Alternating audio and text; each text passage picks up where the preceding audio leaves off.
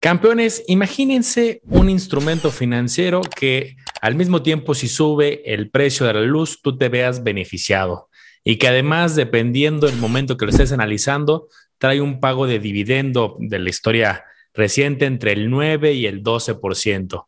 Hoy es turno de una que nos están pidiendo muchísimo en los comentarios y vamos a hablar de fibra CFE. ¿Cómo estás, Omar? Manolo, estoy bien emocionado y le a confesar a los campeones que de más de 120 episodios que tenemos, jamás nos habíamos tardado tanto en empezar a grabar un video, porque ahora sí este es un tema, la verdad es que muy único en su especie. No he visto algo que se le parezca en lo más mínimo. Es prácticamente una opción de inversión que vamos a analizar muy a detalle para ver si vale la pena Bienvenidos a Campeones Financieros. Campeones Financieros. Donde Manolo y Omar hablaremos de finanzas. Este episodio está patrocinado por la comunidad privada de Manolo y Omar en Discord, donde vas a encontrar lives mensuales, noticias, reportes de acciones y ETFs, calculadoras privadas y el total acceso para que puedas preguntar lo que gustes a Manolo y Omar. Te invitamos a que te unas. Dejamos los enlaces en la descripción de este episodio.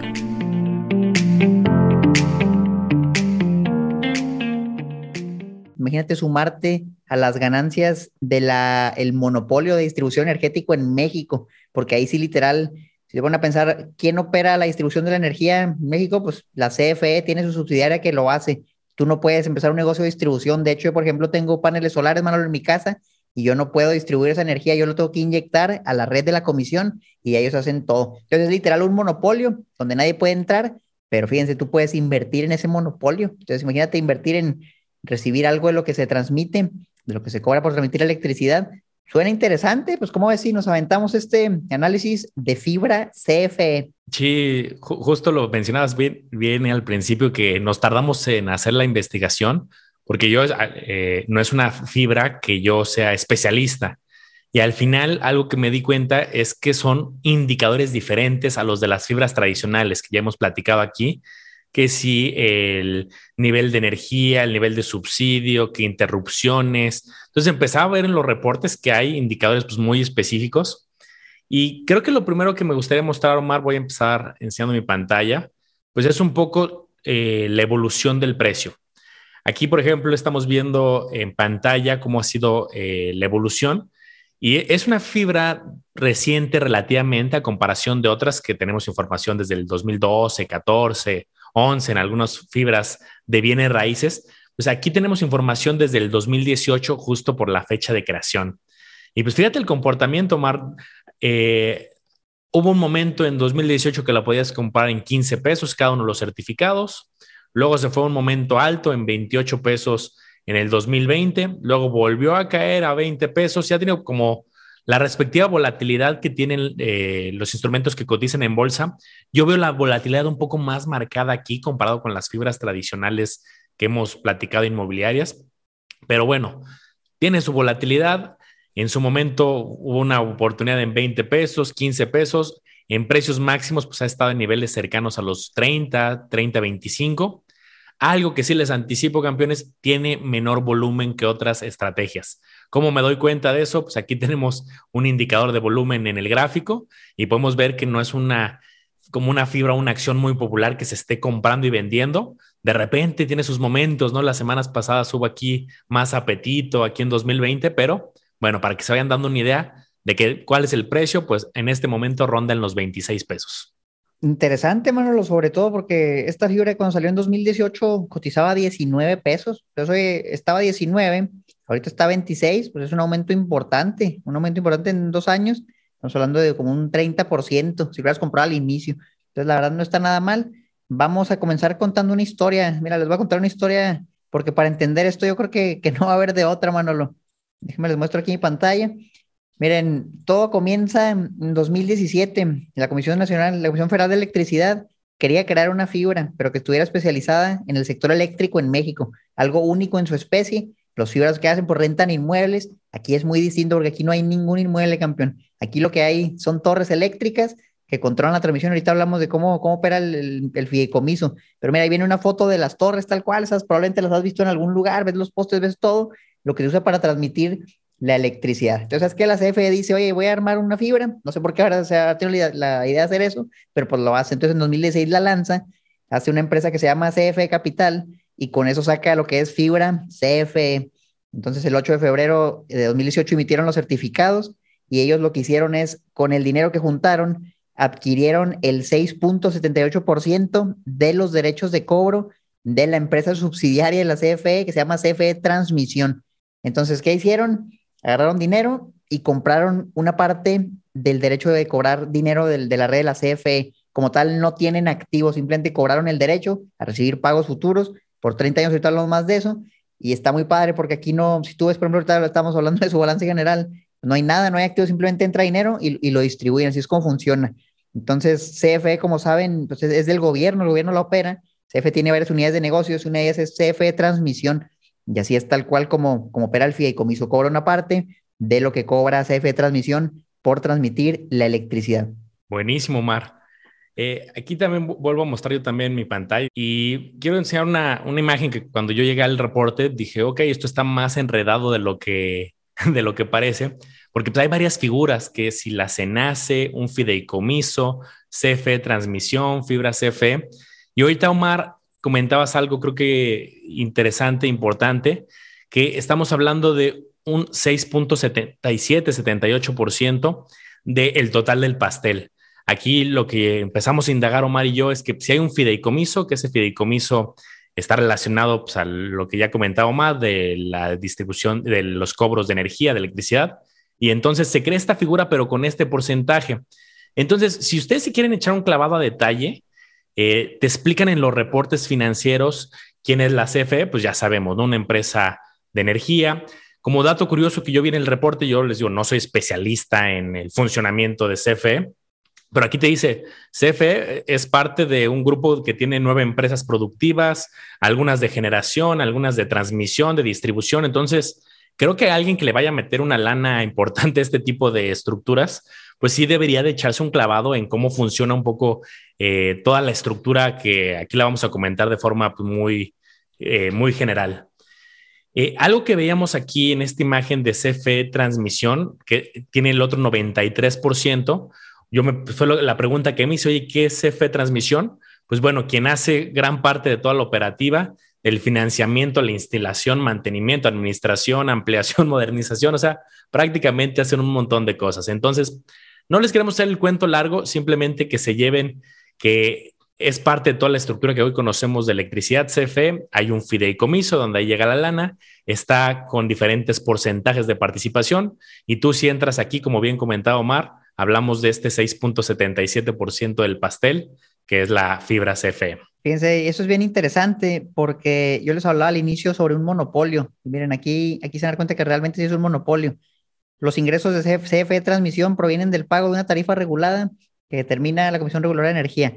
Bla, bla, bla, bla. Y luego, mira, dice aquí, CFE Transmisión tiene una participación del 100% en el mercado de transmisión de energía. 100%. O sea, aquí no hay de que, oye, hay un pequeño jugador en la industria no, aquí sí es un monopolio total de la energía eléctrica en México, lo cual yo creo que eso es algo bueno porque, pues, oye, quieres tener luz, pues tienes que pagar por la distribución de la única red que hay. Bueno, pues entonces el ingreso, aparte de eso, te va a llegar a ti como inversionista al entrar a este tipo de fideicomisos con derechos de cobro por 30 años y posible renovación en el futuro. Se hablan de organismos como el, el CENACE, Centro Nacional de Control de Energía. Yo los invitaría a que vieran el, el reporte más a detalle, el resumen cuál es. El CENACE cobra, y luego le da el dinero al fideicomiso, el fideicomiso lo reparte. Ese es un mecanismo muy sencillo. Entonces, de todo esto llegamos ahora sí a, fibra CFE. Ya, ya vimos cómo, cómo viene de la CFE, CFE Transmisión, el SENACE, y el dinero a fibra CFE. Y ellos lo reparten. Desde 2018 le hicieron, ya vimos lo de los derechos. Ok, aquí viene de manera muy gráfica eso. 93% de lo que se genera de la red eléctrica por la parte de transmisión se lo queda a CFE Transmisión. Y el otro 6.78% es lo que le reparten a fibra CFE y de eso te lo van a repartir a ti con Inver, como inversionista con base al porcentaje que tengas de participación en el fideicomiso. Tenemos, esto es también interesante, mira, porque tú te puedes preguntar, oye, y pues, ¿por qué CFE Transmisión estaría interesado en, en tener algo en el fideicomiso, en dar dinero al fideicomiso? Y bueno, mira, es que el 25% de todos los certificados los tiene CFE Transmisión. Entonces ellos reciben todo el dinero y luego una parte se lo dan a la fibra y luego le regresan todavía el, el 25% de todo lo que recibe la fibra y el 75% restante de ese 6.78% se lo reparten a los inversionistas, a los que compraron los títulos, son los que son acreedores a eso. Ahorita hablamos de esto, porque quisiera darte la palabra antes de hablar de los riesgos. Perfecto, Mar. Eh, yo, una de las preguntas que me hice era, oye, ¿y si aplica los mismos beneficios del 95% que aplica en las fibras? Y eso aquí, aquí está también en el reporte. Les dejo un pedacito del reporte. ¿Y qué nos dice? Nos habla aquí un poco de los beneficios y la estructura fiscal, pero la que quiero que ustedes pongan atención es justamente el segundo punto que dice, CFE Fibra E debe distribuir anualmente cuando menos el 95% del resultado fiscal. Tiene como fecha límite el 15 de marzo de cada año. Entonces aplica muy similar a la lógica de las fibras inmobiliarias que deben de distribuir al menos una vez al año, pero ya sabemos que muchos reparten trimestral y muchas reparten, incluso alguna como Fibra Monterrey mensual, que ya veíamos en otro episodio. Aquí es la misma regla, 95% una vez al año al menos, pero ya sabemos que también aquí en la práctica paga más frecuente de manera trimestral. Entonces, aquí sí es muy parecido a la parte inmobiliaria. Tus pagos trimestrales van a estar llegando. Vamos a hablar de los riesgos, porque fíjense, la sección de riesgos es, es inmensa. Y en cualquier reporte, si es el reporte de una acción, también la sección de riesgos es inmensa. Entonces no les vamos a hablar de todos porque nunca vamos a acabar. Yo les voy a compartir algunos que considero relevantes, también les compartiré algunos que les consideren relevantes, pero mira, dentro de los riesgos, ya que entendemos cómo funciona este fideicomiso, el primer riesgo es que las distribuciones de capital no están garantizadas y pueden fluctuar como consecuencia del desempeño de la CFE. Entonces, si tú dices, oye, ¿sabes qué? A mí me gusta la CFE, es más, yo trabajo en la CFE, puedes decir, y veo que opera todo bien, se ve muy padre, le tengo fe a, la empresa, bueno, pues probablemente si a la empresa le va bien, a ti también te va a ir bien. Y ahorita al principio me, me encantó lo que mencionaba Manolo, si sube el precio de la luz, que tú ganes más dinero, y sí, digo, si sube el precio de la luz, pues un componente de eso es la distribución y eso termina en tu bolsillo una parte de lo que se genera. Entonces, ¿qué es el riesgo? Pues que a lo mejor algo salga mal con la operación del negocio, el flujo baje y tú recibas menos ingresos o incluso que no te paguen nada. Si no hay flujo que dar, pues no te van a dar nada. Muy poco probable, digo, la, la distribución siempre va a estar ahí. Entonces, aquí también, Manolo, a mí me encantaría saber tu opinión. Yo veo muy difícil que como esta empresa no tiene gastos, ahorita vamos a hablar de eso, simplemente recibe el flujo y lo distribuye. Veo casi imposible que un trimestre digan, ¿sabes qué? No te vamos a dar nada porque no hay flujo, a menos que dejara de operar la red eléctrica en México, lo cual yo veo muy poco probable. ¿Tú qué opinas de esto? Yo creo que aquí vale la pena echarse un clavado a, entender, por ejemplo, todo el esquema de, también de subsidios, ¿no? Eh, lo vemos en los mismos recibos que eh, se cobra al público, pero una parte es por el lado del subsidio gubernamental. Entonces creo que ahí es buscar el, el análisis costo-beneficio, ¿no? ¿Qué tanto le cuesta la fabricación de, energía? Eh, bueno, toda la red de infraestructura, los sueldos, la tecnología y todo lo que tienen que hacer para poder generar la electricidad y de ahí ver cuánto están cobrando con todos los subsidios. Entonces, me queda claro que funciona diferente una empresa que nos focalizaríamos en cuál es el costo del inventario y cuál es el costo de marketing y cuál es el costo de investigación y desarrollo Aquí es ver pues, justo cuál es el costo de la de generar energía contra los ingresos y dado que también mucho es subsidiado, creo que por ahí yo, yo me metería, pero sí, eh, como dices, puede haber ventajas, pero también puede ser un riesgo. Mira, algo que no mencionamos al inicio es que cuando se creó este fideicomiso tenía como objetivo hacer inversiones en diferentes entidades que fueran elegibles.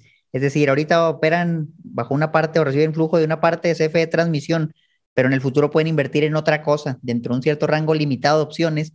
Entonces, tal vez el flujo, si quieres que el flujo crezca y a lo mejor la red de distribución pues, no crece mucho, necesitas invertir en otro negocio. Puede que en un futuro hagan otra adquisición, en algún otro mecanismo, no sabemos si es algo del gobierno, algo aparte, pero también puede que no, puede que no y que el flujo se mantenga constante. Entonces, por ejemplo, veamos un aumento importante en el precio de los certificados pero tal vez no vas a ver un aumento importante en las distribuciones, porque tal vez se mantienen estáticas, ese puede ser uno de los riesgos que mencionan en el reporte.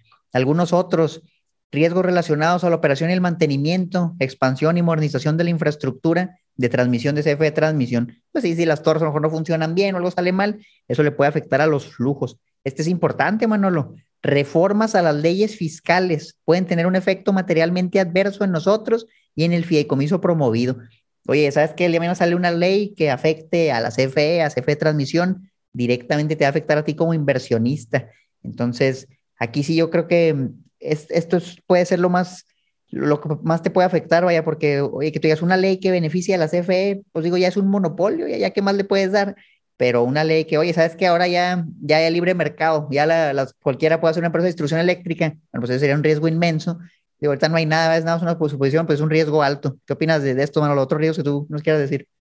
Sí, eh, cuando comparamos los riesgos de, voy a poner aquí rapidísimo mi pantalla, cuando comparamos los riesgos, por ejemplo, con una fibra tradicional, donde si bien igual hay muchos riesgos, pero sí depende de a quién le está rentando y estoy rentando oficinas y quién es el inquilino y te metes en otro tipo de discusión. Aquí lo dicen muy claro también en esta otra página que les pongo de riesgos. Oye, la CFE tiene influencia sustancial sobre nosotros, dependemos ampliamente de CFE. Eh, puede haber conflictos de interés y dependiendo de lo que hagan en el fideicomiso, el administrador y todas sus filiales. Entonces, lo que nos dejan ver en claro aquí es lo que ahorita comentaba Omar, ¿eh? el riesgo viene por la generación, la distribución, todo lo que tiene que ver con CFE y tal cual aquí lo, que hemos entendido es que es un pedacito chiquito del pastel que conforme llegan los ingresos los van repartiendo, llegan ingresos y los reparte, entonces si a CFE no le va bien, pues eh, directamente le va a afectar a las distribuciones. De hecho, como bien comentaba Omar, es de las secciones más completas del reporte yo al menos alcancé a notar más de 40 riesgos que ellos mismos nos platican. Eh, déjame seguir avanzando aquí en los, en los otros que fui encontrando. Voy a, comentar algunos otros. Eh, podrán verse adversamente afectados por cambios tecnológicos. Este me pareció importante, pues sabemos que hay mucha discusión y lo hemos platicado en otros episodios, que si las eh, métodos de generación de energía limpia, alternos, yo creo que están en la mesa, están en el radar, yo creo que hace, hace falta mucho tiempo para la implementación total, pero yo creo que sí sería un riesgo a observar que alguien quería, ah, voy a comprar esta fibra de aquí a 20 años. Yo creo que de aquí a 20 años la situación va a cambiar mucho en cómo se generan energías y deberían de cambiar si queremos que sea sostenible. Entonces, eh, este es un punto importante. Fíjate, ahí te van algunos otros riesgos, campeón, que debes conocer, de los muchos que hay el gobierno federal mexicano controla la CFE y CFE Transmisión. Aquí no, no somos, eh, no tenemos ni un punto ni, ni a favor ni en contra del gobierno, somos simplemente objetivos y ya cada quien hará su análisis, pero lo que sí es que el gobierno lo controla. Entonces, si tú piensas cosas buenas del gobierno, que pues le va a dar buena administración, que bueno, si tú piensas cosas malas del gobierno, pues acuérdate que eso influye en la CFE también y puede influir en tus inversiones. El aumento de competencia en el sector eléctrico puede tener un efecto negativo en el negocio. Por ahí te doy un ejemplo, Manolo. Yo puse paneles solares en mi casa, mencionaba al inicio, ¿Y qué crees? Pues ya no uso tanto la luz de la CFE porque yo produzco mi propia luz, no requiero de su distribución, pago mucho menos. Entonces eso reduce el, dinero que yo le mando a la CFE y si muchas personas hacen lo mismo, imagínate que saca un beneficio fiscal el gobierno donde te permiten dar un, te dan un bono y te regalan los paneles solares. Pues todo eso puede llegar a afectar a la distribución, porque no estás pagando por distribución, ahí la tienes tú mismo en tu casa. Son cosas así que pueden ser, pueden ser interesantes que consideres, campeón, riesgos que pueden afectar a tu flujo efectivo. Podrás sufrir de una interrupción significativa CF de transmisión en el sector servicio de transmisión. Pues bueno, digo, si algo pasa en las redes, también nos va a afectar. Están sujetas CFE y CFE de transmisión a las leyes de anticorrupción y prevención del lavado de dinero. Y si no se cumplen esas leyes, puede haber penalidades que pueden afectar la reputación de la CFE, tener un impacto negativo en sus negocios. Incluso, fíjate, este siguiente se me hizo bien interesante, ahorita lo estamos discutiendo las subsidiarias de la CFE, incluyendo a CFE Transmisión, garantizan 100% del total de la deuda incurrida por la CFE. Y ahorita platicamos sobre la interpretación de esto y lo que concluimos fue que la deuda que se emite está respaldada por el flujo que tiene todo CFE, incluyendo CFE Transmisión, y entonces tal vez a CFE Transmisión le está yendo muy bien, pero a lo mejor llegó la parte de generación de energía, se metió en un bronconón y tiene que comprometer el flujo. Llegaron el flujo de CFE Transmisión que era para ti aunque no haya sido de ahí donde tenían el, problema, y pues así te, te ves afectado. Entonces, así tienes que tener muy de cerca o verlo muy, muy de cerca el panorama de la CFE en general. ¿Cómo ves a la empresa? ¿La ves bien? Porque si a la empresa le va bien, te va bien también, pero si a la empresa le va mal, aunque no sea el sector de transmisión, también te puedes ver afectado. Totalmente. Yo, yo el, el último riesgo de los muchos que, que vimos y que quiero comentar, pongo aquí la pantalla, es si los analistas de valores no publican análisis o reportes sobre el negocio o se le otorga una calificación desfavorable o disminuye la calificación eh, del sector eléctrico mexicano o de los certificados, el precio podría disminuir. Y esto está muy ligado a un episodio donde invitamos a un directivo de una agencia calificadora que nos explicaba, ¿te acuerdas, Omar, que él bien nos decía pues, que esa era su chamba, analizar tanto estados como bonos, como este, paraestatales. Y entonces ahorita googleé Standard Poor's, CFE, Moody's, CFE, y pues vamos a encontrar muchas notas. Vamos a hacer rapidísimo el ejercicio, lo voy a, a googlear con ustedes.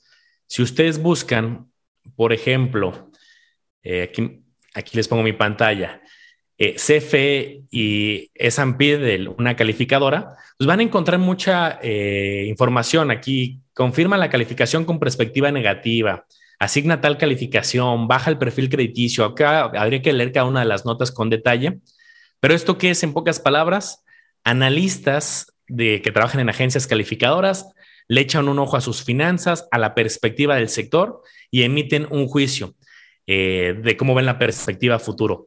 Si ven que se va a deteriorar, pues pueden poner una perspectiva negativa o incluso bajar la calificación y esto sí afecta el precio en los mercados. Entonces, te recomiendo, si tú le vas a entrar, que le eches un ojito a este tipo de notas y de reportes de S&P, de Moody's, de Fitch, de Verum, de HR Ratings. Hay que ver cuáles tienen cobertura y eso va a ser bastante valioso para tu diagnóstico. Fíjate, Manolo, algo que se me hizo muy interesante en el reporte es que mencionan una distribución trimestral mínima.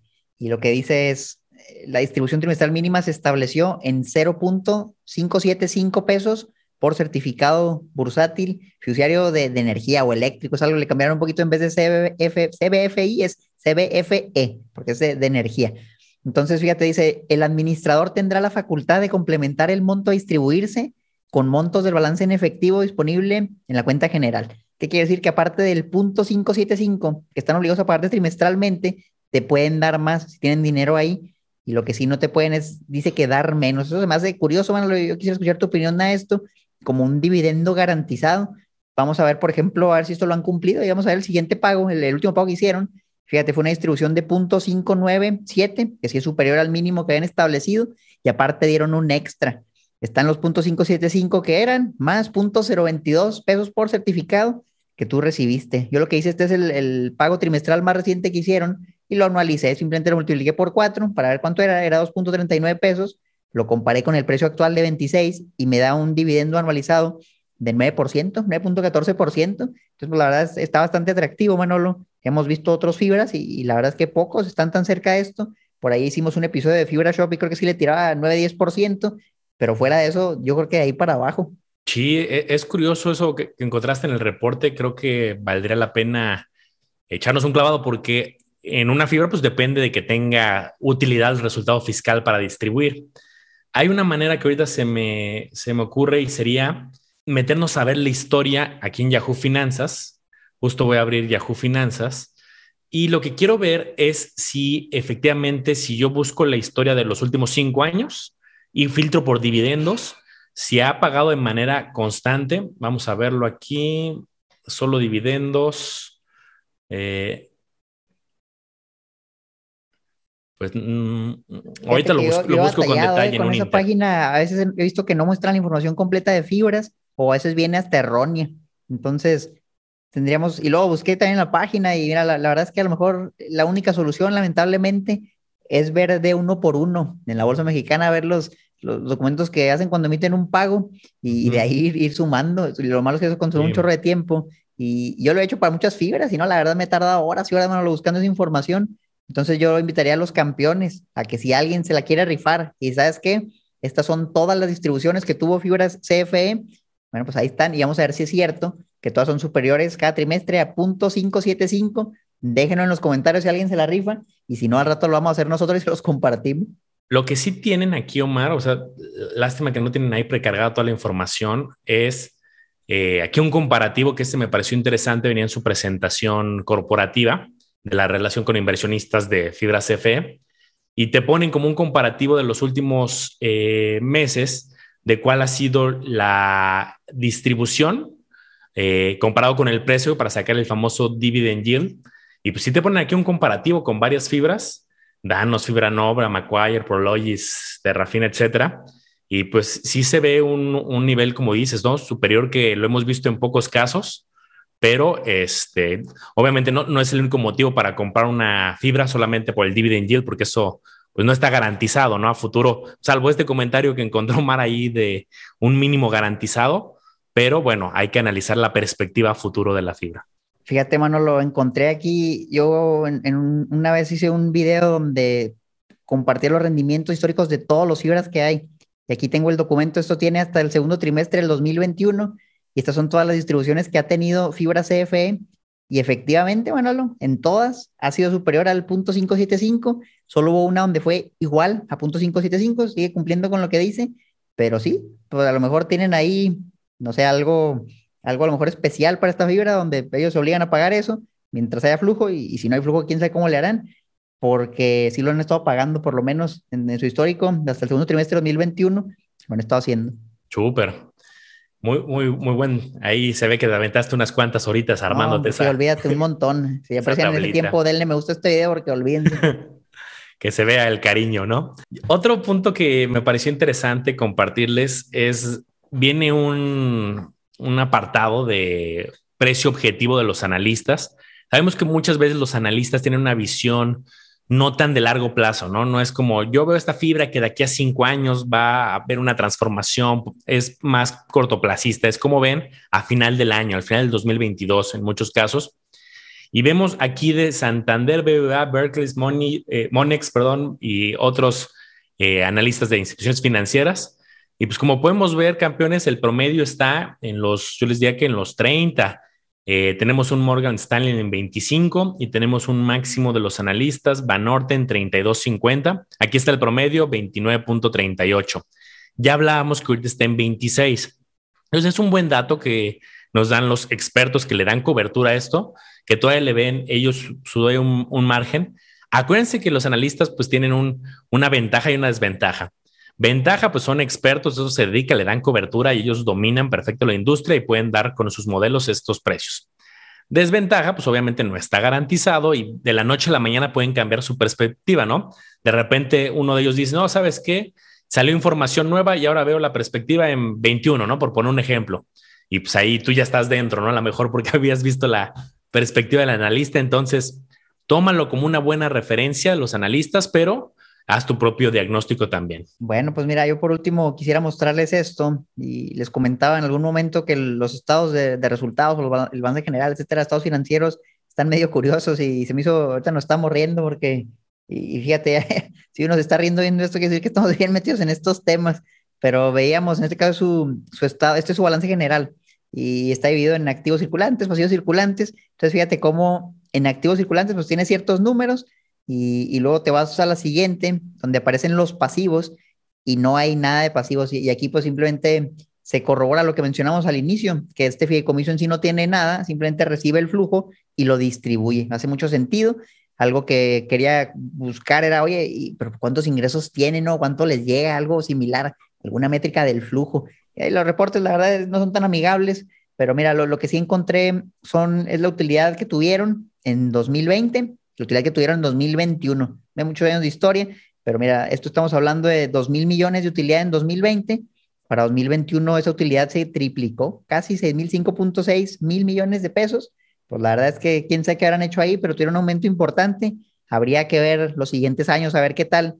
Lo que sí estuve viendo es que la distribución ahorita está cerca del mínimo, mínimo obligatorio que se pusieron, pero en trimestres anteriores llegó a estar hasta en punto 8, punto 8 te está en punto 57 algo, entonces ha sido volátil, pero aún así, ahorita que está dando casi lo mínimo, ese de un 9%, bueno, pues la verdad sigue siendo algo eh, espectacular. Sí, buen punto y qué bueno que nos muestras, como siempre hay que echarnos un clavado ahí a, las, eh, a los estados financieros. Y yo también para ir cerrando, vi un evento relevante que yo me preguntaba, oye, ¿qué tanto suben los precios de las tarifas eléctricas? Porque, pues, ¿de dónde va a salir más lana para CFE y para los para que se puedan hacer estas distribuciones? Pues uno, de la eficiencia que vayan haciendo en la generación de energía. Dos, de ir cobrándole a nuevos usuarios, ¿no? A lo mejor que estén alguien en la informalidad, no sé, aumentar la base de usuarios.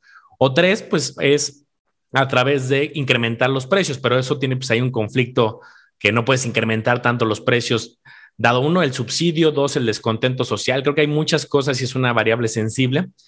Y aquí estamos viendo en pantalla que dice, tuvo un incremento promedio los, eh, las tarifas de 2.90, pero al consumidor que representa el, otro remanente, el 1.19, y eso se publicó en el diario oficial de la federación.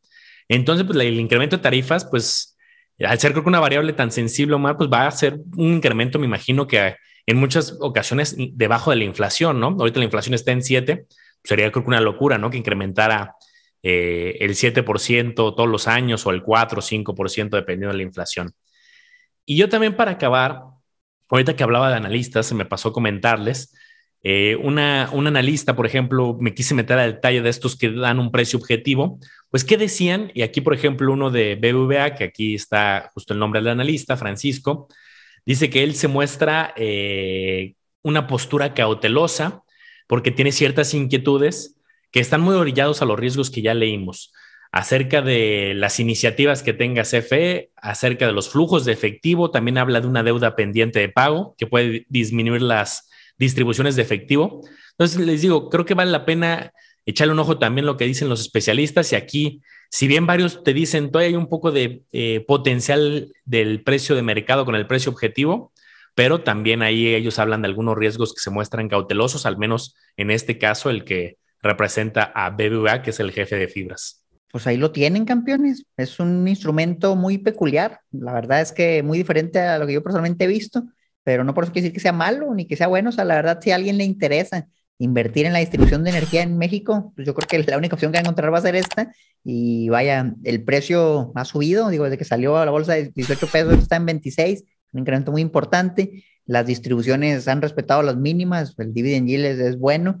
Y vaya, pues los fundamentales ya quien decidirá si son buenos o no, pero ahí lo tienen. Digo, ya el objetivo era ese, que conocieran Fibra CFE. Me encantaría que nos dejaran en los comentarios su opinión. Ahora que ya entienden cómo funciona, les gusta, invertirían ahí, quieren que le echemos un ojo a otro fideicomiso, pues ahora sí que viene raíces porque energía no hay, pero al rato saldrá uno, a lo mejor, Manolo, y ahí va, tienen información, espero les haya gustado. Buenísimo y, muy importante, no se les vaya a olvidar, por favor, sigan a Omar Educación Financiera, a El Lago Los Business y a Campeones Financieros. Ya somos la familia de campeones financieros, ya vi en YouTube, ya éramos más de 21 mil.